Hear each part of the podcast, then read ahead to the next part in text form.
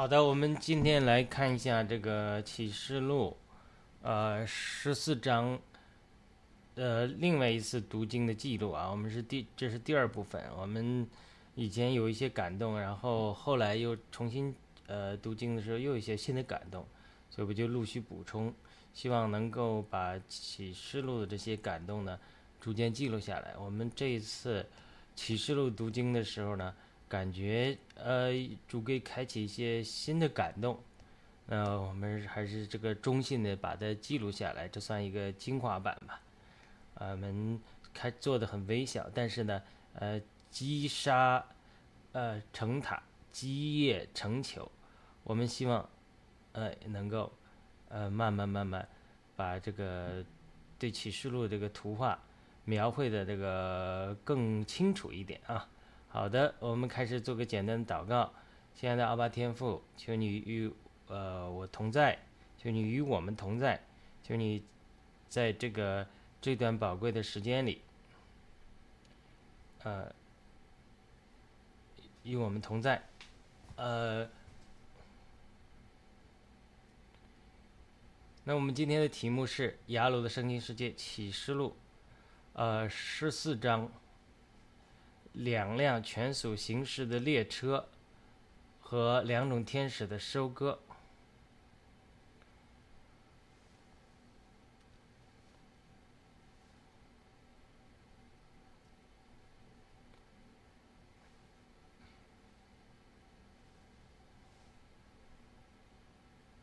奇怪，这里怎么回事？无法直播了。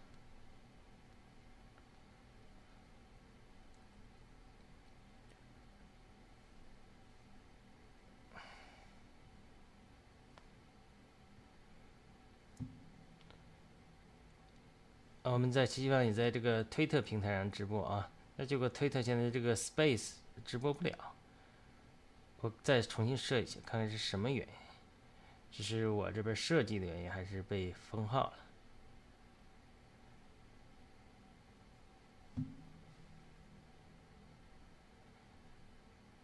好的，是是刚才设置的原因，现在可以了。那我们来呃读一下这个呃，看看声音可以不可以啊？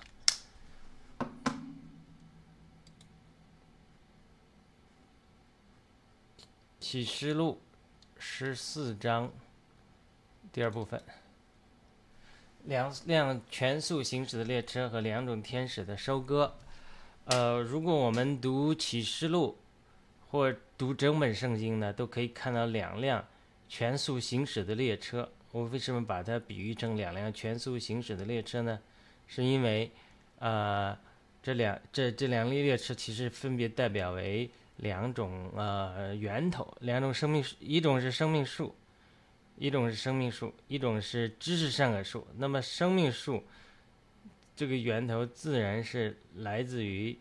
这个神，那知识上的树自然来自于这个撒旦。那么在这种呃源不同的源头的时候，那么它它那它就是会有不同的乘客。这两列列车的起点分别是神和撒旦，车上的乘客就分别是历代以来的艺人。这些艺人不是说没犯过罪，他会犯罪，比如亚当犯罪了，他悔改。亚当、赛特、以诺士、以诺、维摩西、大卫、新约时代的圣徒等等等等等等，这种就是以神为源头，虽然犯错犯罪，但悔改，最后得着救恩的人，就是配得生命救恩的人，这就成了生命树的这一条线，生命的线。你无论是在这个灵运动中的雷克乔纳，他讲的这种呃生命树和知识树这两条线。那么在地方教会，李长寿也讲到很多，就是生命树和知识树这两条线。这个最初他看到这亮光的人受到尼特生弟兄的这个肯定啊，就这种知识树和善恶树两条线。当然，这种启示他是从神来的，不不光是一个人看到的。连雷克乔纳他讲，呃，雷克乔纳美国的雷克乔纳他写的这本这个两棵树。两个树就是讲的生命树知识树树的源头，在美国英语华人英语世界里面影响也很大，但是在地方教会里面，这些教导啊，生命树啊，知识上有这两条线，在华人的教会中有一些影响，在英西人的教会中有一点点影响，但是影响，呃，还是很小。那么至少在两棵树这个方面的教导上，没有这个雷克乔纳他那个书影响他。那个书在英语世界里有相当大的影响，所以他这种启示，很多人看到的启示，他都是呃类似的，呃，都是从神感动来的。所以他这个地方教会，那因为我是地方教会得救，在地方教会里讲的这两条线：生命线和知识线。呃，源头是神和撒旦，都是分得很清楚的。从历代以来，就是很多的人艺人，都走到生命线上。但是历代以来也有罪人，假如啊，该隐、拉麦等没有悔改的话啊，或者不肯悔改的人，但是圣经中没有提该隐和拉麦，但对悔改的人，我只是用他们来做个举这个例子啊。假如该隐拉麦就不肯悔改的，我们把它比作历代以来的罪人，对不对？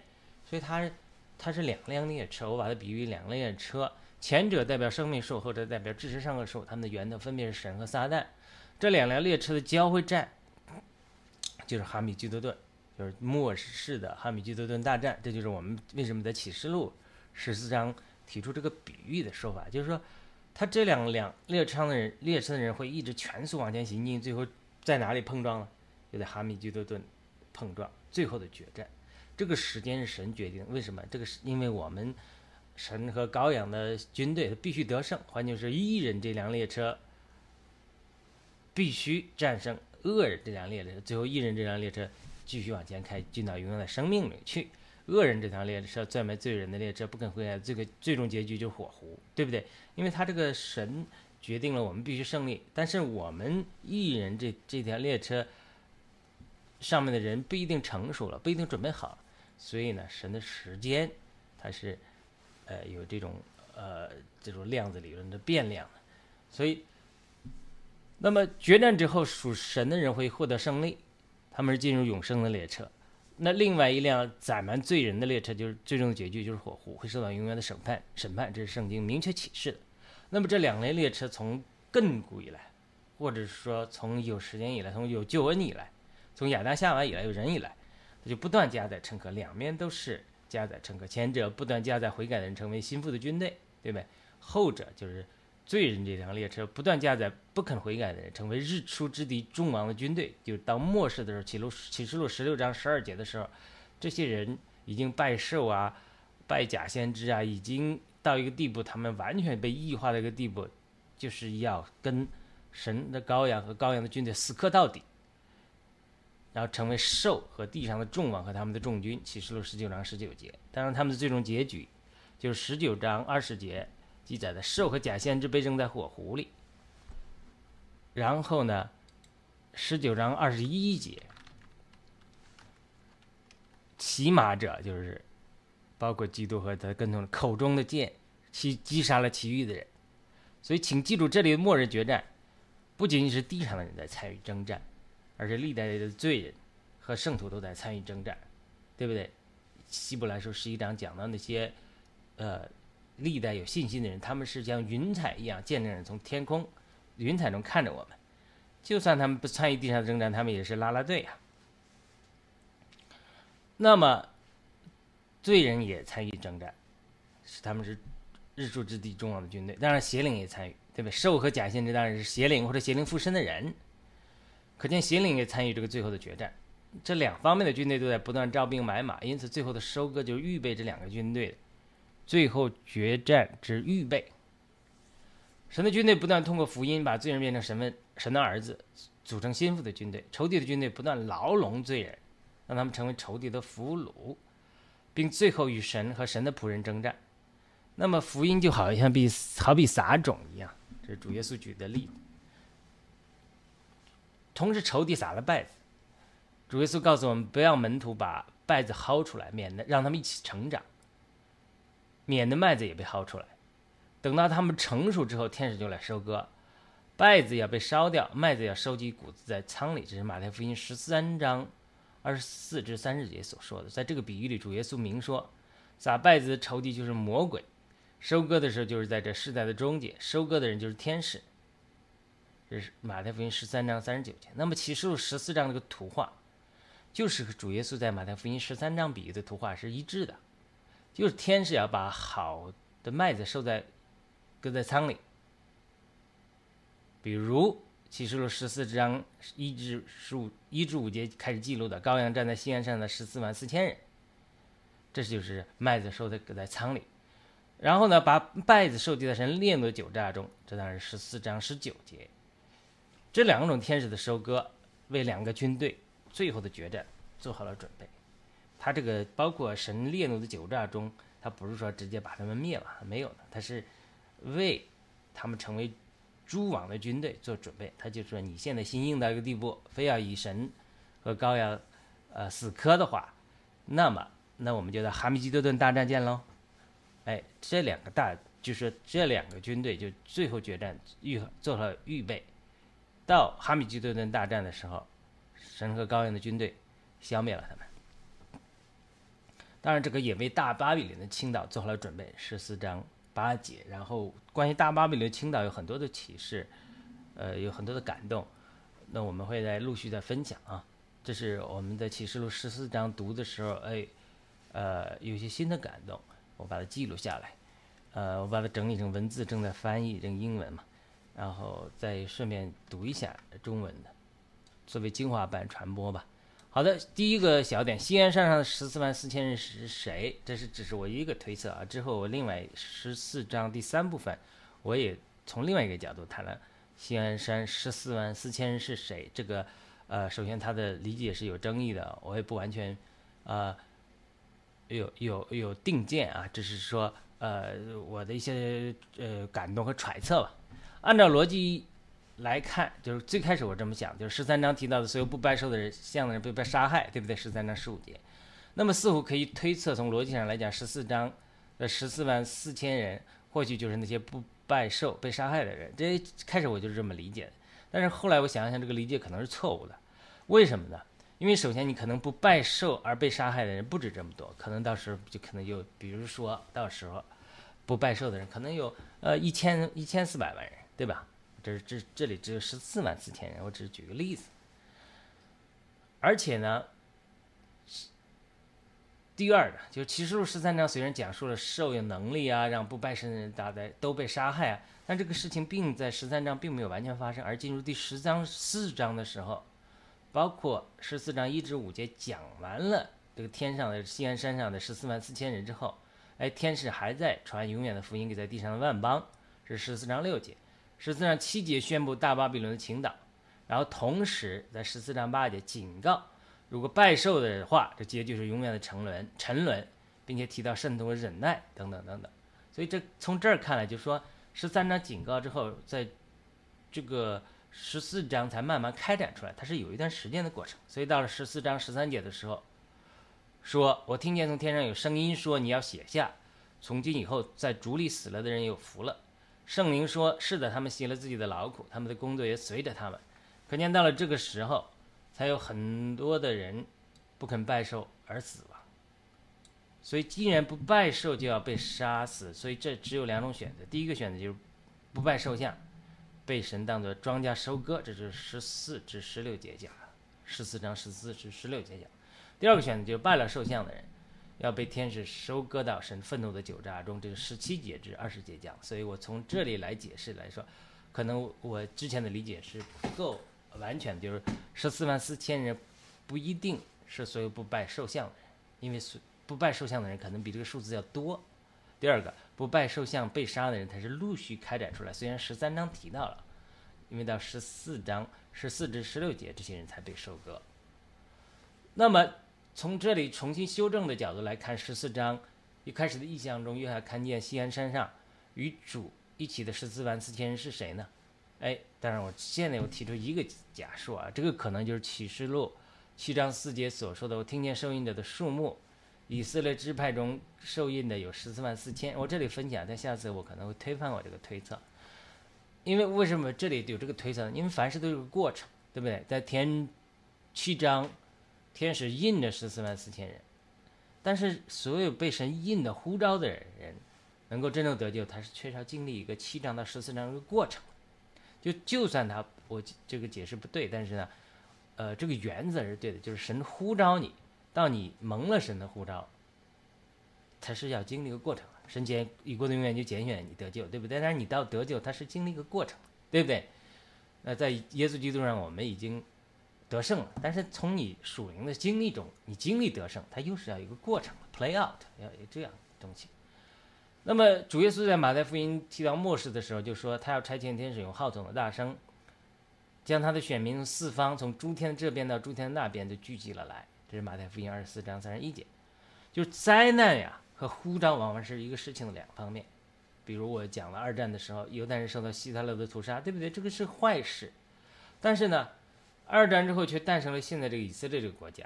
就当时很多人在欧洲住，他不愿意移民，但是呢，因为这个苦难逼迫啊的缘故，二战的时候，呃，犹太人受到希拉特勒希特勒屠杀，但是二战之后，他就很多人就改变了，愿意移民到以色列，建立一个国家，说我们必须有个自己的国家，对吧？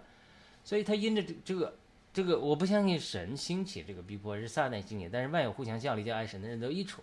因着这个苦难，很多原来或许不愿意离开故土的犹太人，特别是欧美国家的这些富裕地方的人，他就更加愿意回到以色列。包括现在有很多美国的人蒙召，美国的犹太人蒙召回到犹太去，呃，以以以以色列去。我们马里兰这边有一个高尔夫场。的酒店里面每年举行一次一个犹太裔基督徒团体的这个全美的这个大会，呃，我去今年就去了一次，因为我一个朋友来这里，这个是一个是一个同学，是这里的一个讲员之一嘛，我去呃另外一个同学也是呃来参与会，所以我去见这两个同学，我就参与了这个活动。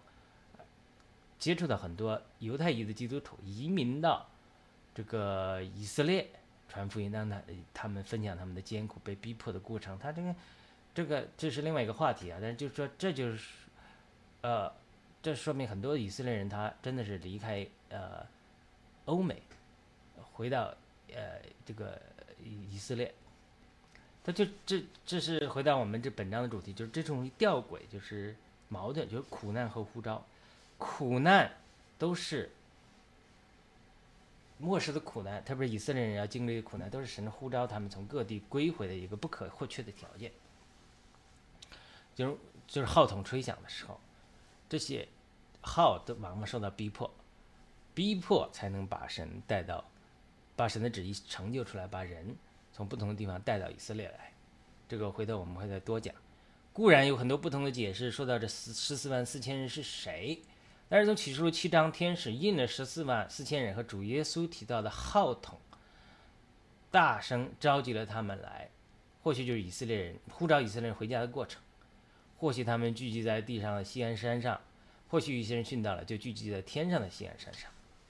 啊，这是我刚才提到了，我现在还在读一下，就是在马里兰附近，我家不远的一个酒店，每年举行一个犹太裔基督徒的年。年度聚会，我二零二零零二三年的时候参加他们的聚会，听到犹太裔的基督徒在以色列人传福音受到以以色列人逼迫的严重程度啊！一个犹太裔姊妹一边讲一边哭，他对一个犹太邻居多么好啊，照顾他们。那个邻居发现他们信耶稣的，就当即举报他们，开始受到很多的逼迫啊。另外，最近的新闻也显示，一些犹太基督徒，一边一些犹太教徒，对犹太基督徒在那里举行祷告聚会啊，进行逼迫啊，围攻他们。就这种在末世来临的时候，以色列反对福音的这种宗教的灵，他不会善罢甘休的。特别是很多以色列裔的基督徒受到神的呼召回去以色列传扬福音，那么你无论在以色列传扬福音，或者接受福音，另外我们最最近看了一个以色列人拉比的儿子接受了福音之后，受到他们家人的逼迫、气绝，就是你你现在。一定要想明白一件事情，就是以色列末世一定会有复兴的，但是在这个复兴的过程中，你无论你是被神使用到以色列传扬福音的人，或者是你在以色列你要接受福音的人，你是犹太人来讲，你都可能要面临被逼迫，甚至要殉道的危险的。所以这里十四万四千人看似不多，但确实可能是以色列在末世中复兴中难得的一批果子。所以我说这十四万四千人可能是没着。蒙召的犹犹太人，他这个，你你没参加，你参加了这个犹太裔基督徒这个聚会之后，你讲到他们在犹太犹太传福音的艰难逼迫、血淋淋的事实，比当年主耶稣在受逼迫都都都不差的那种逼迫，整个被犹太教逼迫那那种程度严重的程度，犹太的宗教的灵，你复兴要兴起，那犹犹太教的宗教的灵或者撒旦他的他的灵，他他会他会善罢甘休吗？他不会逼迫你这些传福音的人和接受福音的犹太人？把你逼迫致死吗？一样的，过去如此，现在也如此。所以，这是我亲耳听见这些犹太与基督徒在犹太在以色列人传福音的血泪的教训之后得到的感动。嗯，末日犹太人是全家是要得救，但这个得救的过程绝对不会是那么轻松的。你传福音好，或者你接受福音好，你都要准备好被逼迫、殉道，甚至殉道的可能性。所以在七章讲到灾难大灾难来临的时候，天使说伤害地和海的这些，那先停停停停停，等我印了奴仆的额之后，哎，就以色列十二个支派中，每个支派一万两千人，就十四万四千人蒙了印。所以他以色列人才几百万人，对不对？他这里面是。我我我想以色列人全家都要得救，但是在可能他们要经过大灾难，但是这个是在大灾难开始起初的时候，可能就有一些人因着传福音啊，或者说接受福音被逼殉道的，这里面可能有十四万四千人成了神出熟的果子。这个这种解释就是一种可能的解释，但是为什么我这么解释呢？因为你再往下看七章四节，天使印了这些奴奴仆恶之后，七章九节就立刻提到。在这些时候，我观看看到有大批的群众，没有人能数得过来，就是从各邦国、各支派、各民族、各方言来的，站在宝座和羔羊的面前，身穿白袍，手拿棕树枝，是七章九节。这明显说到外邦人得救，你们各邦国、各支派、各民族、各方言的嘛，对不对？如果联想保罗所说的，就是在罗马书十一章二十五节说的，他说外邦人人数满了，以色列全家就要得救的话，就不难看出。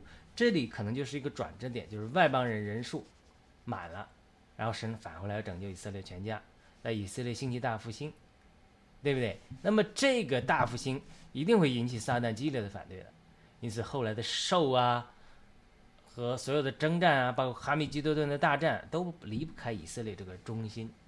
那么你最近看到以色列、哈马斯这些征战，它都是预演。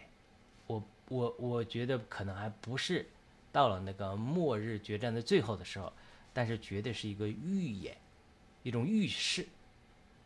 而到末日以色列全家都要得救的时候，那个属灵的征战更加激烈。好的，这是我的一个理解啊。好的，我们再看下面一个小点，什么是永远的福音？这也是我第一次的有一个新的感动。就从上面理解的基础上，我们再来看什么是永远的福音，或许就更明白了。首先，我们看过去几千年的历史。除了保罗说的神暂时离弃以色列在外邦人中做工之外，其实一直对很有很多人对犹太人有负担，给他们传福音的。特别是美国七十年代兴起了犹太裔的基督徒运动啊，也有一些犹太人得救，虽然在美国的犹太人中也是少数。上次我参加那个犹太裔的基督徒，我问他你们有多少比例，他说大概也是那么百分之一、百分之二、百分之一左右，就是几百万的基督徒有几几万人。几万的呃犹太在美国有几万的犹太裔基督徒，但是整个在美国的犹太人裔人口是几百万人，所以他是百分之一左右。在美国，这还是在美国七十年代的这个呃耶稣运动 （Jesus Movement） 以及后来的这种 Messianic Christian Movement，就是犹太裔基督徒这种复兴中产生的这个犹太裔的教会啊，但是它还是百分之一。所以从整体上来说，那你在犹太国里面、以色列里面几百万人，那个基督徒比例我估计更少，更少，那个气氛更是消杀。总体来说，犹太人信主的还是很少。呃，我接触过很多犹太与基督徒传福音的执事，我看到他们果效都是非常有限，他们都是非常的努力，啊，非常的敬虔，非常的这个对犹太人有负担，但是他。都见证说很难很难啊，犹太人得救很难很难，所以因此从这个角度来推测的话，就是如果有外邦人人数满了，那么在末世的时候，神会不会兴起一个特别的工作，就是直接用天使来传永远的福音？哎，这是我之前没想到过。可能这个福音呢，永远的福音可能是因着神怜悯犹太人。当然，它不仅仅针对犹太人，就等等于我们看看这个本章记载怎么说的啊？这个十四章六至七节，他就我又看见另外一位天使飞在天空顶点，有永远的福音要传给在地上的人，就是给各邦国、各支派、各方言、各民族。他大声说：“应当敬畏神。”将荣耀归于他，因为因他神施行审判的时候已经到了，应当敬拜那造天地海和众水之泉的。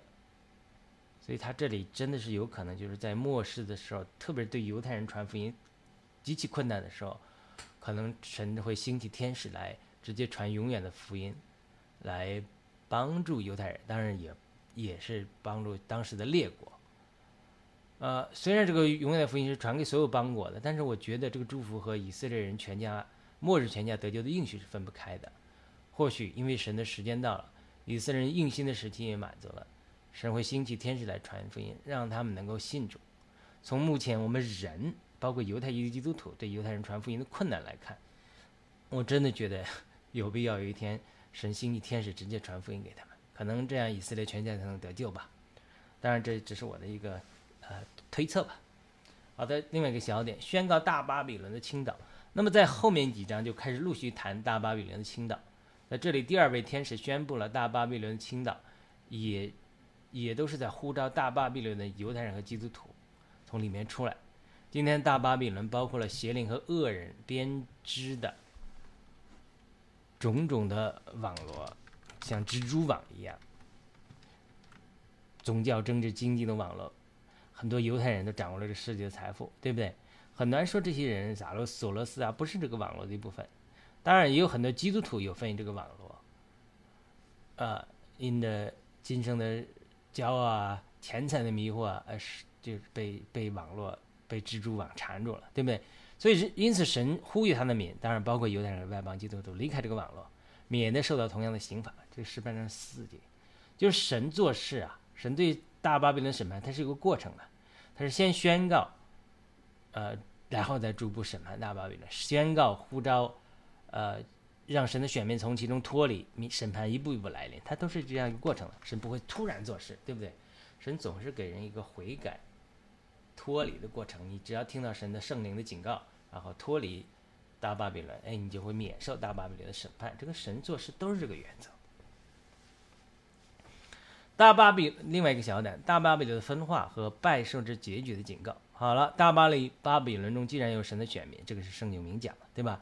那么神对大巴比伦的审判就是撒旦和神在继续争夺这里面神的民。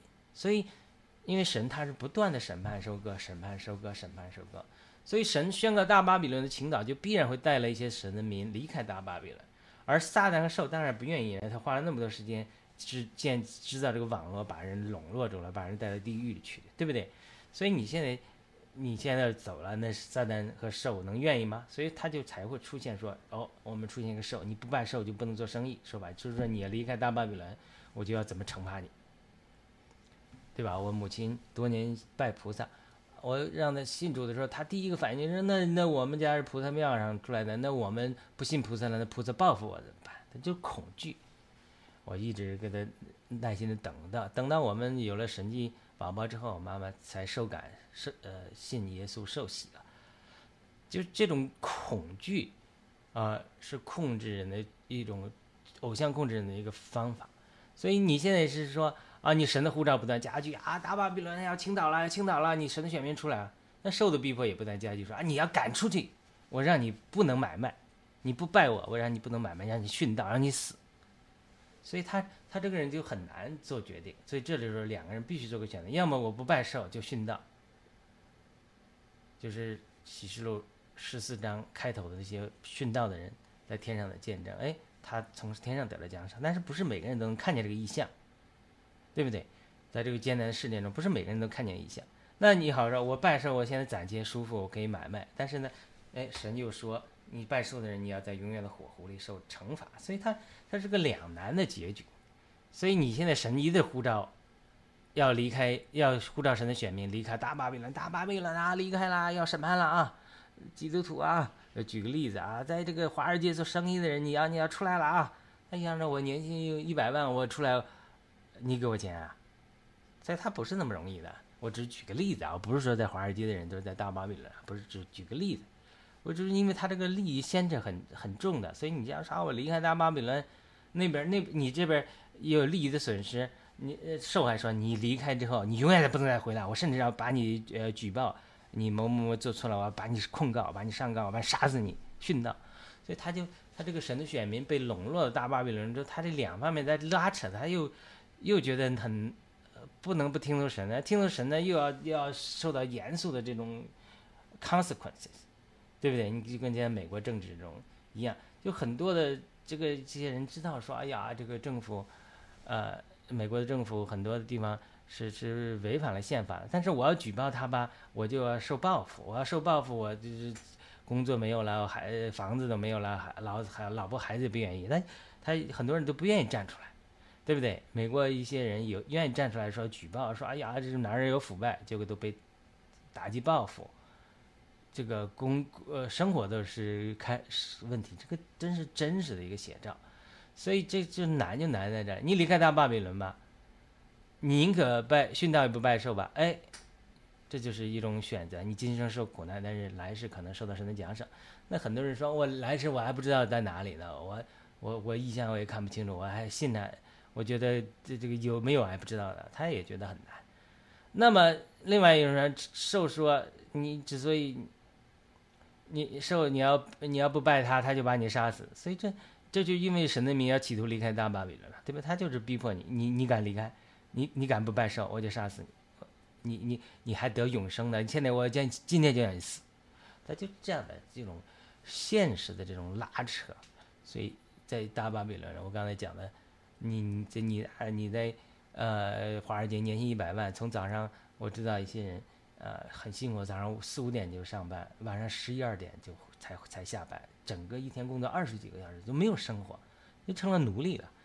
所以你说啊，出来吧，不要从华尔街出来吧，年薪一百万，你失去灵魂也没有意义啊。他说：“你我我我工作丢了，你你你养我啊，我的房子你养我啊，我孩子老婆你养啊。”他他很难的，所以他不是那么容易的事。哎呀，所以在这种大巴比伦的分化的时候，这个神与兽、撒旦对人拉扯的时候。这里你必须得经过撕裂和痛苦，你必须做出选择。因为面对这样的逼迫，神也提出警告说：你要拜寿的话，你要不从巴比伦出来，你要受巴比伦一样的惩罚，而且你要拜寿的话，永远火狐里受苦。这是神对他民严肃的警告。所以今天基督徒，哎呀，是要活在世界上，但不活在世界里。你要被世界完全像网络一样缠住之后，你今天不听到圣灵的感动，一点点脱离的时候，你说有一天。我越陷越深的时候，我想跳出来，嘣的跳出来。你放心吧，那个泥潭很深的，那个蜘蛛网很很很很牢固的。你想说啊，我今天在世界里捞，等主来提我的时候，我砰就飞出来，没那么简单的。你今天就要从巴比伦中出来，你今天就从华尔街中出来。哦，这当然我在更正啊，不是说华尔街的人就是在大巴比伦里面，你的心这是取决于你的心。我只是举个例子而已。所以两。再进行下一个小点：两辆全速行驶的列车和两种天使的收割。至此呢，神的列车全速行驶，要接上所有神拣选的人、生命的人到列车上来，包括这些被献在大巴比伦的神的选民。对为了拯救这些神拣选的人，神派遣了三个天使。第一个分别宣告永远的福音；第二个天使宣告大巴比伦的倾倒；第三个警告拜寿的结局。就这三斧子来呼召这些人能够脱离大巴比伦，进入神永远生命的列车。那么神警告那些至死不肯悔改的人，你就拜寿的人，那么你就进入了那个另外一辆列车，结局就是永远的死亡，是受到神严厉的、永远的惩罚。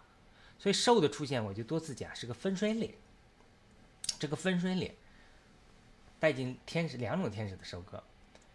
你你你看见兽，宁可拜死也不拜寿，那你就进到神的庄稼里。我那你拜寿的，受了兽印和兽像。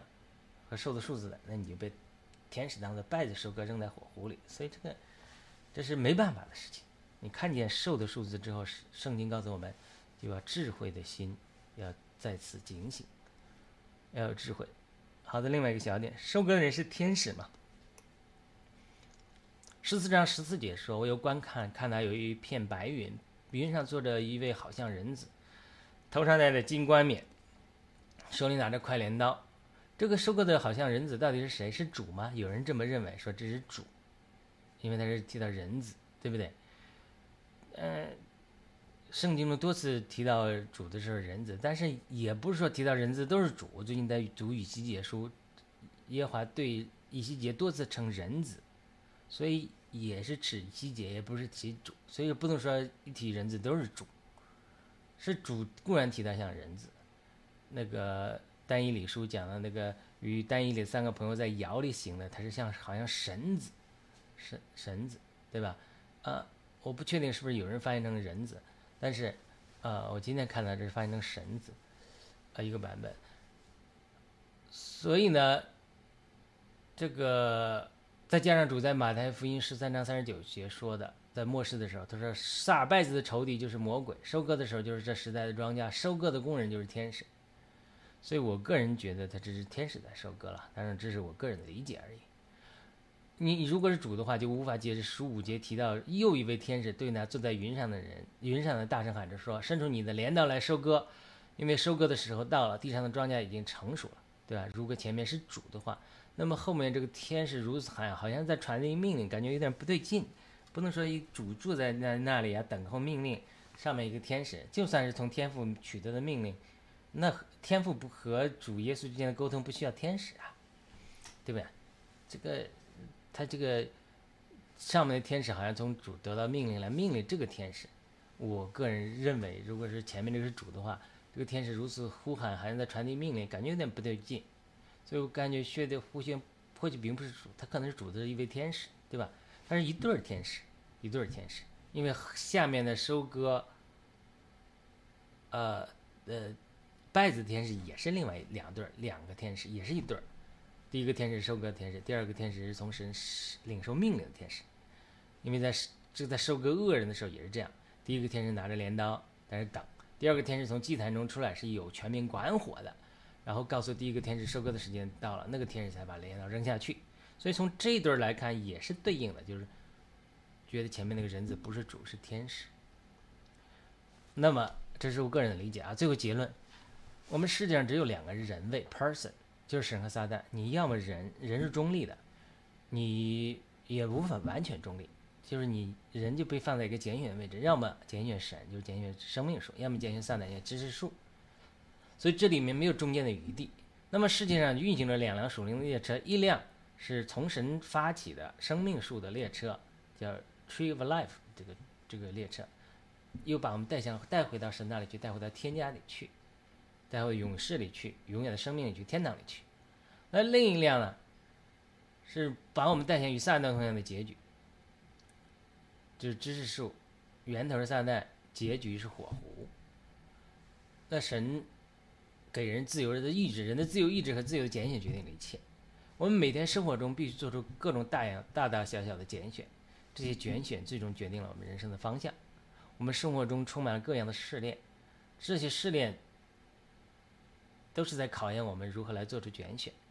兽的出现以及你拜兽还是不拜兽导致的逼迫，让很多人做出了不同的拣选。所以呢，这个不同的拣选。就有不同的结果。那么大巴比伦里，它就有，它不是说它是金贝的城板可憎之后，它有掺杂，它有神的选民在里面被牢笼，它也有恶人和邪灵，对不对？所以你选民又在其中，所以你这个兽的出现，就逼迫着你，你要么离开大巴比伦，要么就拜兽印，成为兽的军队。所以这这是一个分割线，就是神的民就最终被收割在谷仓里，就是在天堂里；而受了受印的人，被收集在火湖里，受永永远的的痛苦。所以，他这个最终这种受的出现，就是让人被迫你做出一个拣选。但是你拣选，就带来不同的拣选，带来不同的结果。但愿我们做出正确的拣选，能够搭搭上通向天堂那趟列车。好的，这就是我们今天读启示录十四章呃一些感动，而且是第二部分的感动。我们我回头下次分享启示录第三章的，不是十四章的第三部分的感动。再次谈到西安山上，呃，十四万四千人是谁，以及为什么西安山上十四万四千人发出那样由衷的赞美。好的，我们下次再会。欢迎，感谢您收看、收听，这次雅鲁的圣经世界。欢迎您点赞、转发、传播，呃，这个信息能够让主的话语更多的广传。我们也祷告，神祝福你每个听众，祝福你，啊，神赐给你呃可听的耳朵，开启的心思、智慧和悟性，也祝福你身体的康健，呃。灵灵魂的兴盛和灵的提升，祝福你灵魂身体都得医治，在呃耶稣基督里，呃不断的经历生命的成长。我们祷告奉耶稣基督得圣名祈求，我们将天赋、圣子、圣灵所有的祝福都在耶稣基督里赐赐给你。应用在你身上，愿圣灵与你时时的同在，圣灵的交通与你同在。阿门。